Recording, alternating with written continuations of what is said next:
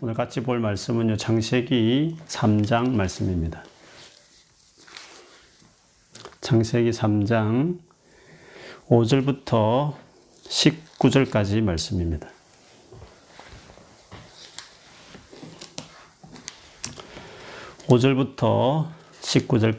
제가 5절 읽고 여러분이 6절 읽고 해서 19절까지 읽겠습니다. 5절부터 19절입니다.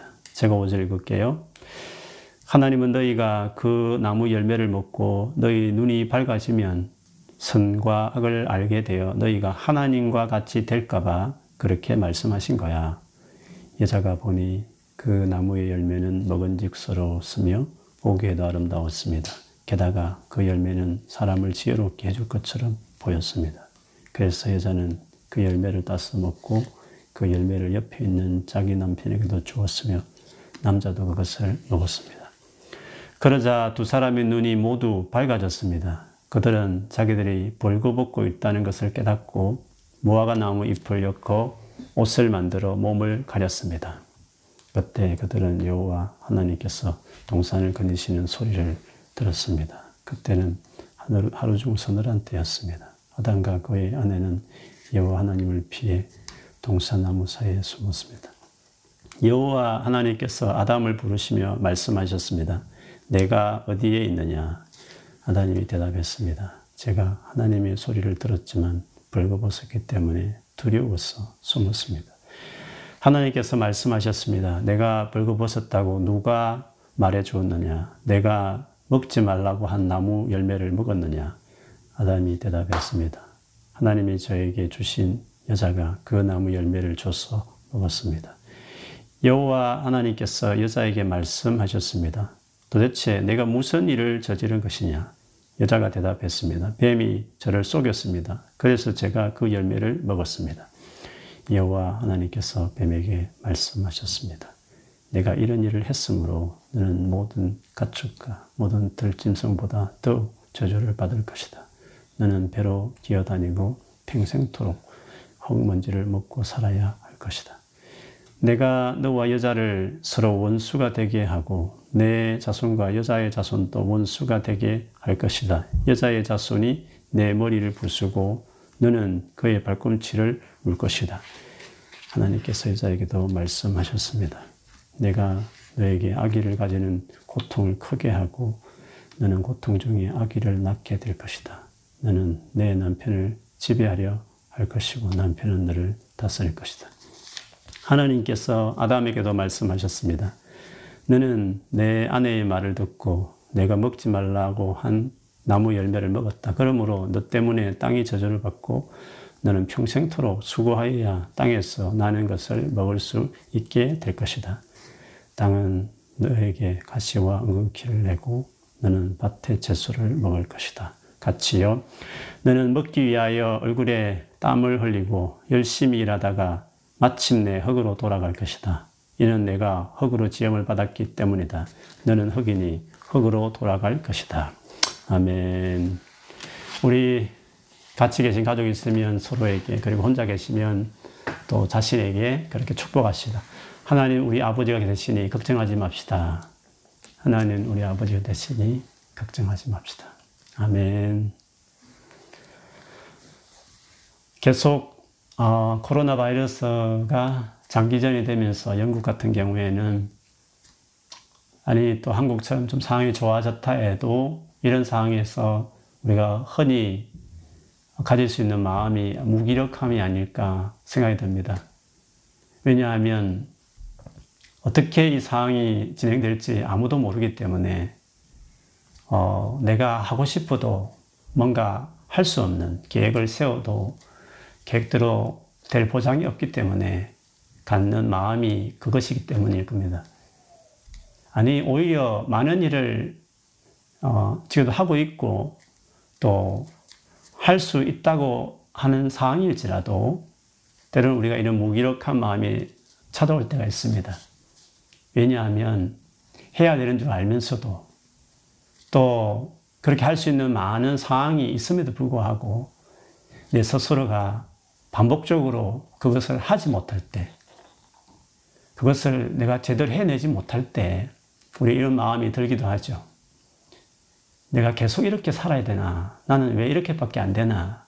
이런 마음들이 자기 안에 잦아들면 스스로 또 이렇게 무기력함에 빠져들 수도 있습니다. 그래서 일이 없어도 그렇지만 많은 일이 주어지고 해야 될 일이 뭔지 알면서도 우리는 그때에도 이런 무기력함이 들 수가 있는 거죠. 우리가 시작할 때 골방을 세워보자. 말씀과 기도로 정말 매일매일 또 이번 한 주간 그렇게 살아보자. 그렇게 중요한 줄도 알고 또 그런 마음도 있지만 돌아보면 우리가 기대한 만큼 내가 정말 마음에 다짐한 만큼 하지 못하는 것 있지 않습니까? 그것들이 계속 반복되다 보면 처음에 열정도 식어지고 또 그래서 이제는 무기력한 그런 마음이 서서히 다가가는 그런 경험을 아마 하실 것입니다. 여러분, 우리가 이런 모습들이 어제 오늘 이야기도 아니고 계속 반복되어 왔는데 도대체 우리가 어떻게 해야 될까? 우리에게 정말 필요한 것이 무엇일까 하는 것들을 지난달에 살폈던 본문이지만 성경주의를 맞아서 이 말씀을 보면서 다시 그 부분을 좀 생각해보고 싶습니다. 지난번에 이 말씀을 보면서 죄가 무엇인가에 대해서 좀 생각을 많이 했습니다. 흔히 생각하던 죄는 잘못된 것, 혹 옳지 못한 행동을 하는 것을 죄라고 이렇게 이야기합니다. 윤리적이고 도덕적인 그런 행동들을 말하는 것이죠. 그런데 그것들이 물론 죄라고 말할 수 있지만 성경을 보면 그거는 죄의 결과, 즉 죄가 가져온 열매라고 이야기하고 있습니다. 여러분 기억이 나십니까? 여러분 이 창세기 3장은요. 3장의 내용이 성경의 최초로 죄가 세상에 들어오는 내용인데 3장을 여러분 곰곰이 한번 읽어보시면 이 본문에서 윤리적이고 도덕적인 정말 그런 끔찍한 죄가 3장에 어디에 나옵니까? 도둑질이 나옵니까? 폭력이 있습니까? 그리고 음행이 있습니까? 그리고 도둑질이 살인 같은 게 어디 있습니까? 그런데도 로마서 5장 12절에 보면 한 사람으로 말미암아 죄가 세상에 들어오고 죄로 말미암아 사망이 들어왔나니 이와 같이 모든 사람이 죄를 지었으므로 사망이 모든 사람에게 이르렀느니라. 죄가 이 한 사람 때문에 제가 세상에 들어왔다 이렇게 말했습니다. 그래서 죽음이 왔는데 모든 사람이 죽는 것을 보니까 모든 사람이 다 죄인이라는 것을 알 수 있다 이렇게 말했습니다. 3장을 아무리 봐도 우리가 흔히 세상에 말하는 그런 도덕적인 범죄가 있는 것도 아닌데 불구하고 성경은 이 3장의 이 사건에 이때 죄가 세상에 들어왔다. 모든 사람을 죽음에 이르게 하는 죄가 들어왔다라고 말했습니다. 죄가 뭘까? 3장을 보면서 우리는 죄가 뭔지를 생각할 수 있습니다. 우리가 지난번에 살폈지만 사탄이 하와에게 접근해서 했던 요지가 있었습니다. 특별히 하나님이 거만 선악을 알게 하는 나무를 먹으라고 간접적으로 유혹하면서 했던 말은 저 과일을 먹으면 네가 하나님처럼 될 수 있다. 그렇게 이야기했습니다. 그 말을 듣고 하와는 그게 달리 보였습니다. 그리고 그 하나님이 반드시 죽는다는 말을 했던 나무에도 불구하고 하와는 그것을 먹었습니다. 그리고 남편에게도 그것을 주었습니다. 그러면 거기서 사탄이 했던 말, 그리고 그 말을 듣고 하와와 이 아담이 했던 이 행동 속에서 죄는 뭘까? 라고 했을 때 죄는 하나님 주인의 자리에서 몰아내고, 즉 내가 하나님이 되겠다라는 그런 아주 결정, 그런 마음, 이것을 죄구나 이렇게 우리가 생각할 수 있습니다. 이 장면에서 어디에도 윤리적이고 도덕적인 장면이 있는 게 아니라 오직 내가 하나님이 되겠다는 마음으로 그 검한 과일을 따먹었고, 그 말은 하나님을 몰아내고 내가 최고 높은 자리, 내가 인생의 주인이 되겠다, 이런 의미로 본다면 죄는 윤리적인 것이 아닌 것을 볼 수 있습니다. 내가 주인 되는 내 중심적인 것, 자기를 주장하는 태도, 이기심, 교만, 그리고 막 자기 것만 움켜잡으려는 욕망, 이런 자기 중심성, 이것이 죄의 제일 중요한 정의인 것을 알 수 있습니다. 그래서 죄는 믿음과 관련되어 있다. 하나님을 신뢰하고 믿는, 그것을 하지 않는 것이 죄이기 때문에 죄는 믿음과 관계 있다 라는 것을 지난번에 많이 말씀드렸습니다. 여러분, 성경에 죄인과 의인을 딱 나누어서 잘 설명하고 있는 책이 있다면 시편 1편입니다. 거기서 여러분, 의인을 어떤 사람이라고 말했는지 아십니까? 의인은 악인들의 꾀를 쫓지 않고, 죄인의 길에 서지 않고, 오만한 자의 자리에 앉지 않고, 의인이 힘쓰는 게 뭐라고 그랬습니까? 여호와의 율법을 즐거워하여 주야로, 밤낮으로 그것을 묵상하는, 되새기고 되새기는 사람이라고 말했습니다. 왜 여호와의 율법을 주야로 되새기고 묵상할까요? 하나님을 의지하기 때문에, 하나님의 마음이 뭔지 알고 싶어서, 그래서 하는 거 아니겠습니까? 그게 의인인 것입니다. 의인은 자기 꾀로, 악인의 꾀로 살지 않고 하나님의 마음이 뭔지, 하나님의 길이 뭔지, 그 하나님을 따르기 위해서, 의지하기 위해서 하는, 그것이 성경에는 의인이다, 그렇게 이야기하고 있습니다. 성경에서, 신약 성경에서 제일 유명한 문구 있지 않습니까? 의인은 어떻게 살아가는 것이 특징이라고 말했습니까? 의인은 어떻게 산다고 말했습니까? 의인은 여러분 잘 알듯이 믿음으로 산다, 그렇게 했습니다. 그래서 의라는 말과 믿음, 관계 있는 겁니다. 죄는 그렇게 믿음으로 살지 않는 것을 죄라고 할 수 있는 것이죠. 그게 3장에서 보여주는 죄의 정의가 뭔지를 알 수 있는 겁니다. 그래서 로마서 14장 23절에 딱 그렇게 정의했습니다. 믿음을 따라하지 아니하는 것은 다 죄니라. 믿음에서 나오지 않는 모든 것들은 다 죄다. 그런 말이 이제 나오게 되는 거죠. 그렇게 본다면 내가 정말 믿음에 있는 사람인가 아닌가를 우리가 이 관점에서 생각을 해봐야 되는 거죠. 나는 착하게 살아요. 나는 열심히 살아요, 남들에 비해서. 그래서 내가 믿음이 있는 것인가? 믿음은, 의인으로 살아간다는 것은 어떤 의미일까? 과연 나는 믿음이 있는 것인가? 라고 자기에게 자문해보면 알 수도 있지만, 때로는 스스로 착각할 때도 참 많이 있습니다. 사실은 자기는 믿음이 없다라고 생각하는데 의외로 하나님 보시기에 믿음의 사람일 수도 있습니다. 대표적인 사람이 예수님을 잉태했던 마리아였습니다.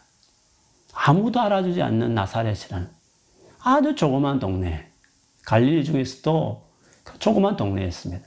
그런데 천사가 그 마리아를 찾아가서 한 첫 마디가 은혜를 받은 자여, 하나님이 너와 함께 계신다, 이렇게 말했습니다. 그거는 지금까지 마리아의 삶에 대한 이야기입니다. 앞으로 네가 은혜를 받을 것이다, 그런 뜻이 아니라 네가 지금까지 참 은혜스러운 생활을 했고, 그래서 하나님이 너와 같이 있구나, 그런 말이었습니다. 근데 누가복음에 보면 마리아가 그 천사의 말을 듣고 놀랬다 했습니다. 그러면서 반문하기를, 어떻게 저에게 이런 식의 인사를 하십니까? 라고 말을 했습니다. 그 말은 마리아는 자기가 그 정도로 은혜 가운데 살고 하나님 임재 안에 있는 사람이라는 것을 생각하지 않고 살았습니다. 그래서 그 말이 너무 가분하고 자기는 걸맞지 않는 칭찬처럼 여겼기 때문에 놀래면서 어떻게 저 같은 자에게 그 말을 하십니까? 라고 이야기한 것이었습니다. 그런데 여러분, 반대로 자기는 되게 믿음이 있는 것 같은데 사실은 하나님 보시기에 믿음이 없는, 한 있어도 적은 그런 사람 역시도 있을 수 있는 것이죠. 내가 믿음이 있는가 없는가를 무엇으로 알 수 있을까? 그 말은 믿음의 반대말이 뭔가, 그것을 생각해 보면 알 수 있습니다. 고린도 후서 5장 7절에 보면요, 우리가 믿음으로 행하고 보는 것으로 행하지 아니함이로라. 다른 번역본에 보면 우리는 믿음으로 살지 살아가지 보는 것으로 살아가지 아니합니다 했습니다. 여기서 여러분, 믿음과 반대되는 게 뭡니까? 보는 것입니다. 그러니까 내 눈에 보이는 대로, 내 귀에 들리는 대로 그대로 내가 반응하며 살아가는 것, 그게 믿음이 없는 것입니다. 믿음이라는 것은 지금 보여지는 대로, 들려지는 것과 다른 행동을 하는 것이 믿음인데, 보는 대로, 들리는 대로 그대로 그 걸맞게 내가 리액션을 하면 그걸 믿음이 없다, 이렇게 말하는 것입니다. 지금 상황을 보세요, 여러분. 그리고 현재 내가 지금 당면한 어떤 일들을 한번 보십시오. 그리고 이 코로나 바이러스 이 상황 속에서 우리가 보는 게 있고 듣는 것도 있습니다. 그때 우리는 어떻게 행동합니까? 믿음의 사람들이 가지는 공통점이 있습니다. 즉, 보이는 대로 행하지 않고 믿음으로 살아가는 사람들의 특징이 하나 있습니다. 그것을 이사야 26장 3절 4절에 보면 이렇게 말합니다. 주께서 심지, 즉 마음의 중심이 견고한 자를, 마음의 중심이 견고하다는 것은 믿음의 사람을 말합니다. 견고한 자를 평강하고 평강하도록 지키시리니 이는 그가 주를 신뢰함입니다. 너희는 여호와를 영원히 신뢰하라. 주 여호와는 영원한 반석이시미로다. 평강입니다. 믿음으로 딱 서 있는 사람들에게 하나님이 평강을 주는 겁니다. 여러분, 그 유명한 구절 빌립보서 4장 6, 7절에도 뭐라고 말합니까? 아무것도 염려하지 말고 오직 모든 일에 기도와 간구로 너희 구할 것을 감사함으로 하나님께 아뢰라. 여러분, 염려가 있습니다. 그래서 간구하라고 말합니다. 그런데 감사함으로 하라고 말했습니다. 어떻게 염려가 있는데 기도할 때 감사함으로 합니까? 감사라는 것은 그 염려되는 문제가 해결되었을 때 보통 감사하지 않습니까? 염려가 있음을 불구하고 기도를 딱 시작할 때 감사하는 마음을 한다는 것은 그 대상을 믿는 것을 말합니다. 그래서 이것은 염려가 있을 때 믿음으로 기도하라. 기도하되 믿음으로 기도하라. 그 뜻입니다. 믿음으로 드리는 기도의 결과는 뭡니까? 이어서 뭐라고 말했습니까? 그리하면 모든 지각에 뛰어나 있단, 지각이라는 것은 우리가 생각할 수 있는 걸 말합니다. Beyond my knowledge, 나의 지각, 내가 가히 상상할 수 있는 걸 넘어서 있는, 즉 내가 정말 생각할 수 없는, 이성으로 도무지 말할 수 없을 만큼 신비롭게 모든 지각에 뛰어나 있는 그리스도의 평강이, 하나님의 평강이 그리스도 예수 안에서 우리의 마음과 생각을 지킨다고 말했습니다. 여러분, 이 말씀 믿습니까? 하나님이 이 말씀들을 정말 하신다고 믿습니까? 염려가 가득합니다. 보여지는 것은, 들려지기에는. 그런데 믿음으로 주님 앞에 선다면 하나님은 그 약속대로 마음과 생각, 너무도 불안하고 너무도 많은 생각이 있는 생각을 평강으로, 말할 수 없는 평강으로 지켜준다. 그렇게 이야기했습니다. 두 구절만 인용했지만 공통점이 뭡니까? 평강입니다. 그래서 내가 믿음의 사람인가 하는 것은 뭐 성경을 많이 안다, 난 설교를 되게 많이 듣는다, 이번 기회에, 혹은 기도를 많이 한다. 근데 다 믿음의 모습일 수 있습니다. 그런데 평강이 있느냐는 것입니다. 상황은 전혀 그렇지 못한데 내 딱 중심에 흔들리지 않는 평강이 있느냐는 것입니다. 그것이 믿음이 있는가 없는가를 볼 수 있는 하나의 가름길이 될 수 있습니다. 그래서 오늘 본문도 보십시오. 아담과 하와가 하나님을 믿기를 포기했습니다. 거부했습니다. 본인이 하나님이 되기로 결정했습니다. 그렇게 되었을 때, 하나님이 그만 선악을 알게 나무를 먹었을 때 최초 일어난 일이 뭐였습니까? 눈이 밝아졌다고 말했습니다. 이것만 보면 사탄이 한 말이 옳았습니다. 내가 저 과일을 먹으면 너희 눈이 밝아 하나님처럼 될 줄 아시고 하나님이 금했다, 이렇게 말했거든요. 눈이 밝았습니다. 그런데 어떻게 됐습니까? 하나님이 되었습니까? 나중에 하와도 말했지만 자기는 쏘았다고 말했습니다. 눈이 밝아졌는데, 밝아져서 어떻게 됐습니까? 하나님을 떠난 상황을 본 거죠. 이 죄가 얼마나 잘못된 것인지, 내가 속았는지를 비로소 알게 된 거죠. 그러자 밀듯이 밀려든 게 뭐였습니까? 두려움이었습니다. 두려움과 불안함이었습니다. 평안이 전혀 없는 상태에 떨어진 것을 볼 수 있습니다.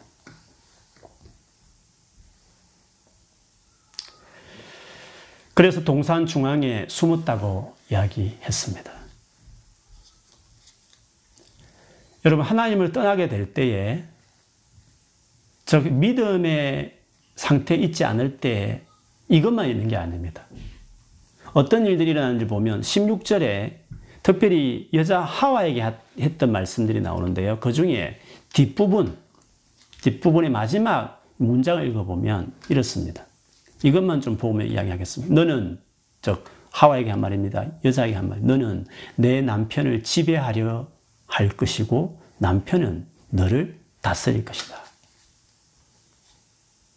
너는 남편을 막 지배하려고 할 것이고 그 남편은 너를 다스릴 것이다 라고 이야기했습니다.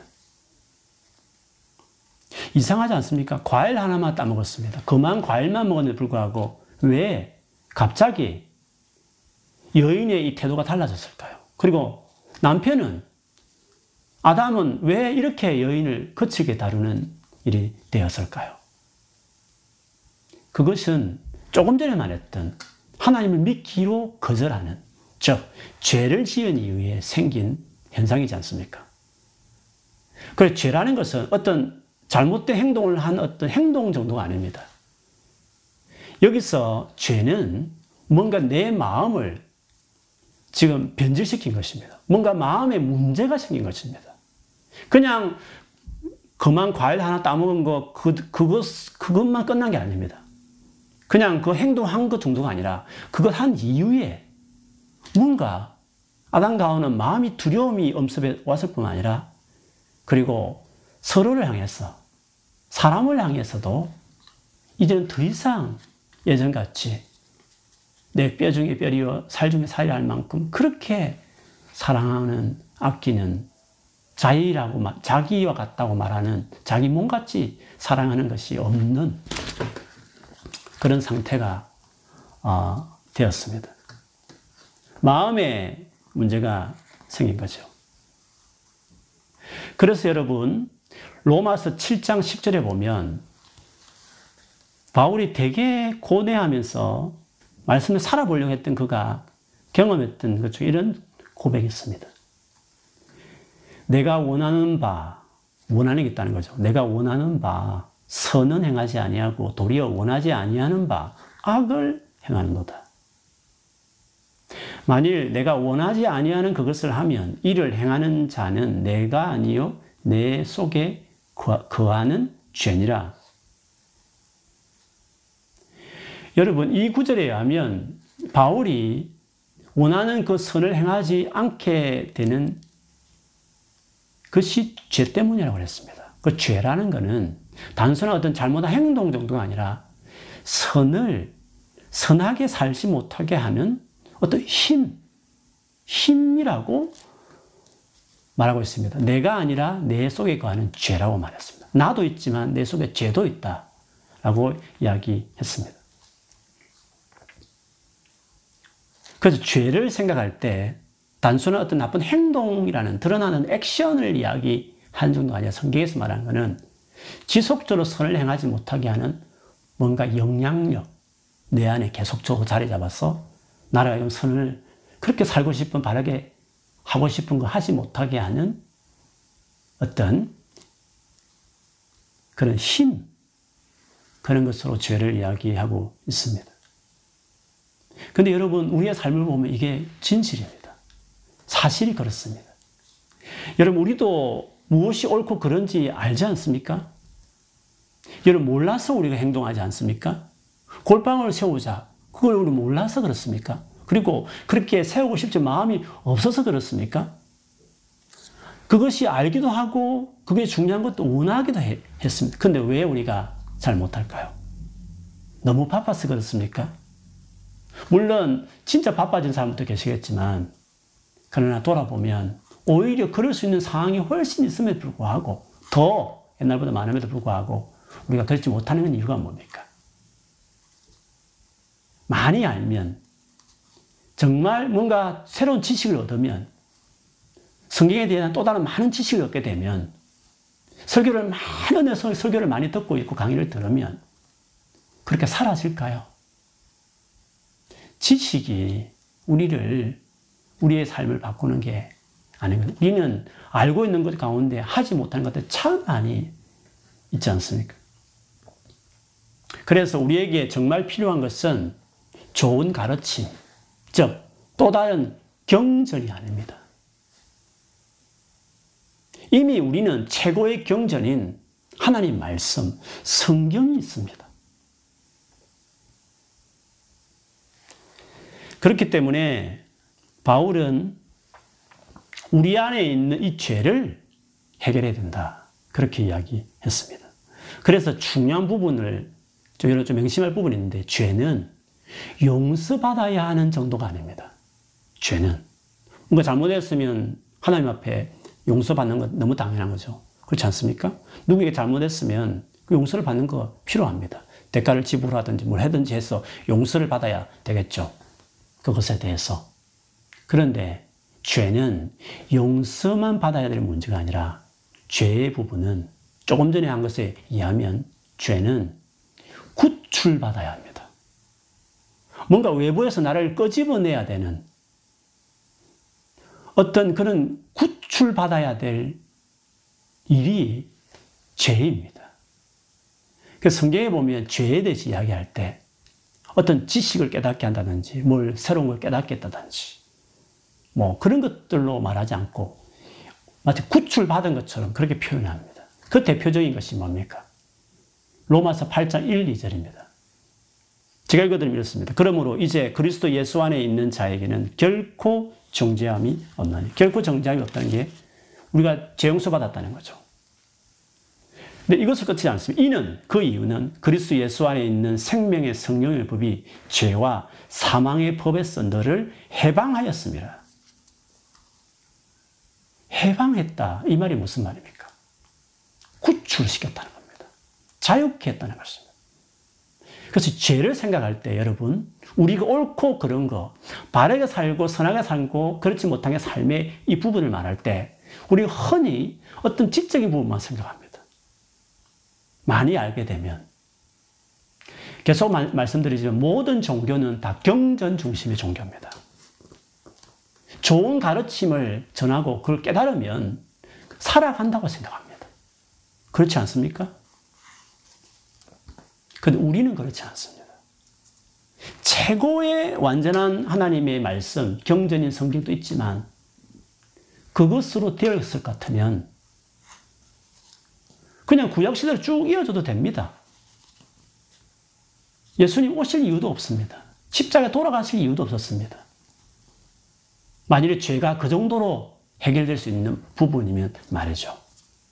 죄의 부분을 생각할 때, 즉 바르게, 어렵게, 올바르게 살아가는 부분은 뭔가 나 자신 안에 의지의 문제를 넘어서 있는 내 박해로부터 오는 뭔가가 있어야 하는 겁니다. 나를 돕는 손길이 필요한 겁니다.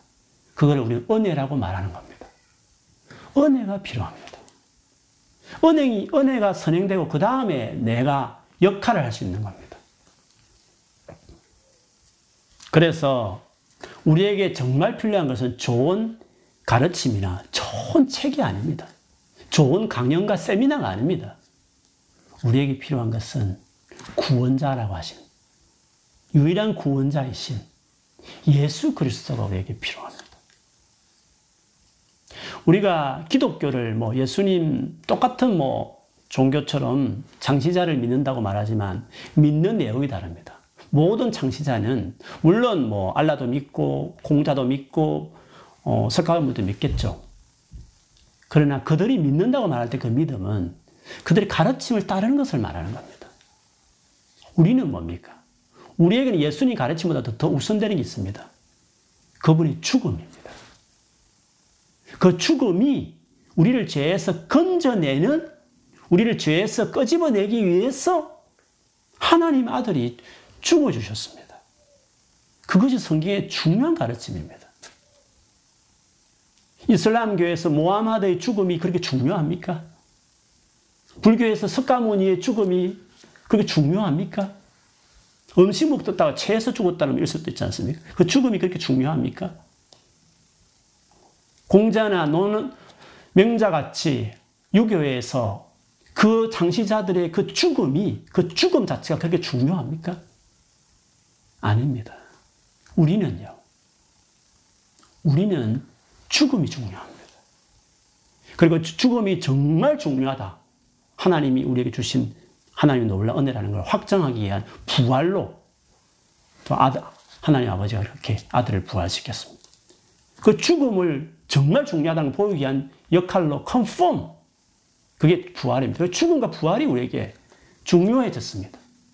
그래서 우리 기독교의 상징이 십자가인 이유는 바울이 예수 그리스도와 십자가에 못 박힌 것, 그 십자가만 알기로 작정했다고 말한 그 이유는 다 거기에서 나오는 것이었습니다. 죄를 다룰 때 기독교는 우리 구원자 예수를 강조합니다. 그리고 그분이 가르친 좋은 가르침보다도 그분의 죽음을 중요하게 생각합니다. 그 죽음이 있어야 가르침을 따를 수 있기 때문에 구출을 받아야, 자유의 몸이 되어야 뭔가 해낼 수 있다는 것입니다. 그래서 죄는 그 믿음과 관련된 것입니다. 그것들이 되어야 그 다음에 윤리적이 따라오는 겁니다. 그래서 죄를 정의할 때, 죄를 생각할 때 하나님 관계성입니다. 내 힘으로 되는 게 아닙니다. 그래서 우리가 예수 그리스도라는 그분의 인격이 중요한 것입니다. 예수님이 그런 말씀하셨죠. 그 유명한 거죠. 수고하고 무거운 짐진 자들아, 수고하고 무거운 짐을 졌습니다. 거기에는 모든 걸 포함합니다. 살면서 겪는 수많은 아픔과 어려움과 힘든 걸 말합니다. 주님이 뭐라고 말했습니까? 그 다음에 수고하고 무거운 짐진 자들아, 그 다음에 뭐라고 말씀하셨습니까? 다 내게로 오라 라고 말했습니다. 내게로 오라고 말했습니다. 나라는 인격에게 오라고 말했습니다. 우리 인격이 중요한 종교입니다. 그 인격이 한 죽음이 중요한 것입니다. 그 다음에 예수님 이어서 하신 말씀이 뭡니까? 나는 마음이 온유하고 겸손하니. 자기를 소개했습니다. 그리고요, 내 멍에를 메고 내게 배우라. 그래야 하면 너희 마음이 쉼을 얻으리니 라고 말했습니다. 배움이 필요합니다, 여러분. 드디어 가르침도 이야기하셨습니다. 그런데요, 뭘 먼저 말씀하셨어요? 내 멍에를 메고 내게 배우라고 말했습니다. 멍에라는 것은 소가 밭을 갈 때에 이렇게 목에다가 씌우는 굴레죠. 그런데 여러분 들어보셨겠지만 이스라엘 나라의 소는, 멍에는 혼자 매지 않습니다.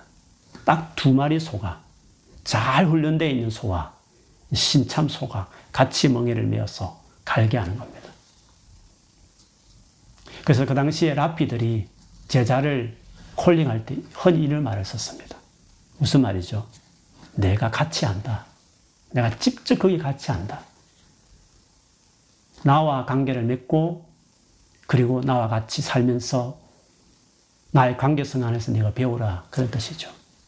그래서 주님이 자기 자신을 먼저 설명한 겁니다. 나는 마음이 온유하고 겸손하다.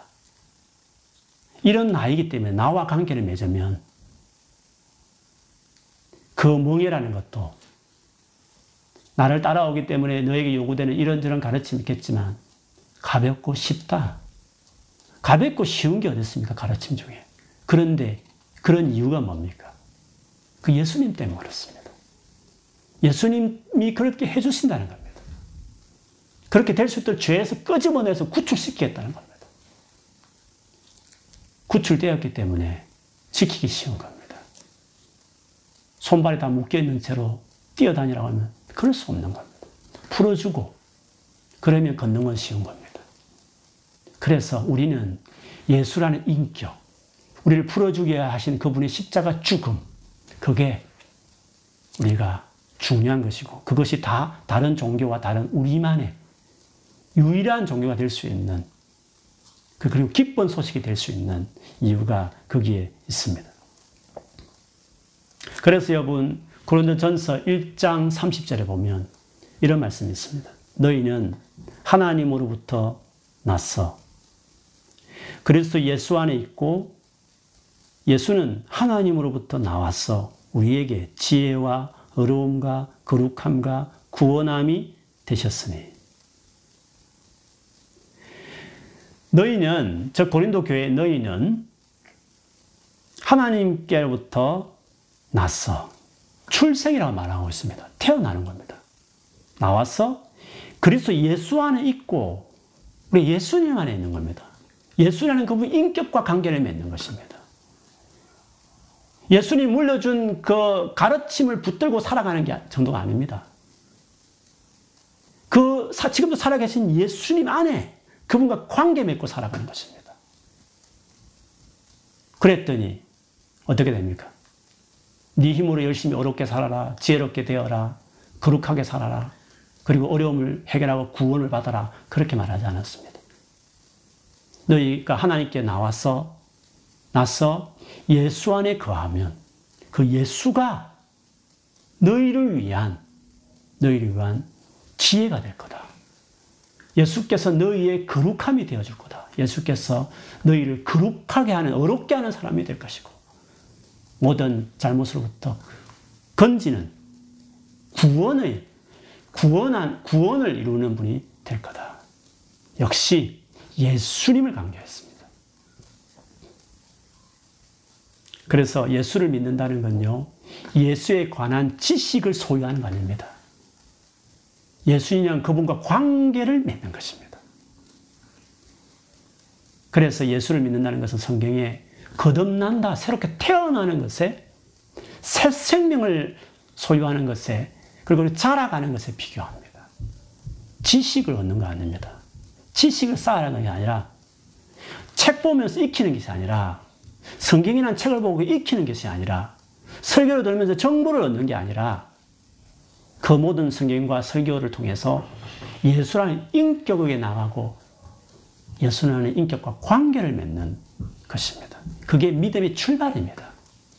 그리고 믿음으로 산다는 겁니다. 그래서 믿음으로 살아가는 것은 주님과 관계 맺고 살아가는, 동행하는 삶이죠. 그 사람이 의인이고 실제로 어렵게 살 수 있습니다. 실제로 윤리적으로 도덕적으로 선하게 살 수 있는 것도 그것으로 가능한 것입니다. 그래서 믿음이란 무엇인가? 인격을 향한 반항입니다. 주님을 찾는 겁니다. 믿음이라는 것은 주님을 찾는 것입니다. 그리고 믿음이 크다는 것은 내 안에 그리스도가 살고 있는 겁니다. 그분이 지식이 머릿속에 있는 것이 아니라 그 예수라는 인격이 내 안에 사는 겁니다. 내가 살지 않고 이제는 내 안에 그리스도께 사시고, 내가 이제 육체를 가지고 사는 것은 나를 사랑하사 나를 위하여 자기 목숨을 버리신 하나님 아들을 믿는 믿음으로 산다. 내 안에 예수께 살고 있고 나는 그를 믿는다. 나는 그렇게 지금 살고 있다. 그게 그리스도인의 삶의 모습인 것입니다. 그러므로 여러분, 우리의 삶에 문제가 닥칠 때마다, 그리고 여러 가지 예기치 못한 일을 당면할 때마다 우리의 마음과 생각이 전체 갈피를 잡지 못할 그때에 명언지 암송하며 되새기면서 마음을 캄다운하는 게 아니라, 자기 스스로 조용히 바람 쐬면서 정리하는 게 아니라, 그는 타 종교입니다. 믿지 않은 분들이 그렇게 자기를 성찰하는 겁니다. 우리는 어떻습니까? 우리는 예수 그리스도를 가까이 하는 것입니다. 예수님과의 관계 안에 내가 나아가는 것입니다. 모든 것을 가지고 그분 앞에 믿음의 눈으로, 믿음의 태도로 그분 앞에 나가는 것입니다. 그래서 여러분, 보여지는 대로, 들려지는 대로 반응하는 모습이 계속 자기에게 많이 있으시면 자기 믿음을 증거해야 됩니다. 그런 식의 삶의 스타일로는 앞으로 이런저런 어려움이, 아니 지금보다 내가 경험하지 못한 어려움을 살다 보면 나에게 만날 수 있고 내 가족 가운데 만날 수도 있는 거 아니겠습니까? 어떻게 삶을 매니지하겠습니까? 지식 아닙니다, 여러분. 또 다른 경전 아닙니다. 살아있는 예수 그리스도. 그분이 우리에게 필요한 겁니다. 관계 맺게 하는 십자가 죽음, 진짜 진지하게 생각하고 받아들이고, 그리고 그렇게 관계 맺은 예수를 믿음으로, 의지함으로, 그 인격을 찾아가면서, 그러면서 그분과 관계성 안에서 내가 배움을 받고 그리고 나아가는 것입니다. 그래서 우리에게 있어서 중요한 것은 주님의 임재입니다. 관계라는 것은 그분을 경험하는 겁니다. 그분과 같이 살아가는 걸 말합니다. 내 안에 그리스도가 사신다라고 말해야 됩니다. 넘쳐야 하는 것입니다. 하나님의 임재와 그 영광이 내 안에 넘쳐야 하는 겁니다. 우리의 모든 신앙의 행위들이, 기도든지 말씀이든지 찬양이든지, 그리스도의 관계를 세우는, 임재를 가져오는 것이 되어야 됩니다. 그것을 위해서 우리가 그걸 하는 것입니다. 그래서 그분을 구해야 하는 것입니다. 그분으로 꽉 찬 그분의 그 임재, 영광이, 그분의 권능이 내 삶 안에 딱 자리 잡는 그런 삶. 누구와가 그것을 누릴 수 있다고요? 그분을 정말 찾는 사람, 정말 의지하는 사람, 믿음으로 사는 사람. 그러면 됩니다. And then 어렵게 사는 겁니다. 바르게 사는 겁니다. 하나님 우리를 구해주시고 세워주셨기 때문에 되는 겁니다. 그래서 내 삶이 어지러울 때, 힘들 때 어떻게 된다고요? 내 의지를 다지기 전에, 또 다른 독한 결심을 하기 전에 더 선행될 것이 뭐라고요? 주님과의 관계가 어떠냐? 그게 중요합니다. 주님을 간절히 찾느냐가 중요한 것입니다. 진짜 주님을 구하면서 내가 주 앞에 내 중심이 주를 향해 있는지가 중요한 겁니다. 그걸 잃어버리면 다 잃어버립니다. 옛날보다 성경을 훨씬 많이 읽어도 그냥 그렇습니다. 기도 시간 많이 늘려도 그냥 그렇습니다. 예수 그리스도라는 인격에 대한 간절한, 그래서 히브리서 11장 6절에 보면 믿음이 없이는 하나님을 기쁘시게 못하는데 하나님께 나아가는 자는 그리고 그를 찾는 자들, 찾는다는 것은 영어성에 보면 earnestly seek him, 그를 간절하게 구하는 그런 믿음의 외적인 모습이다, 그렇게 표현하셨습니다. 여러분, 그게 중요한 겁니다. 그게 우리에게 필요한 겁니다.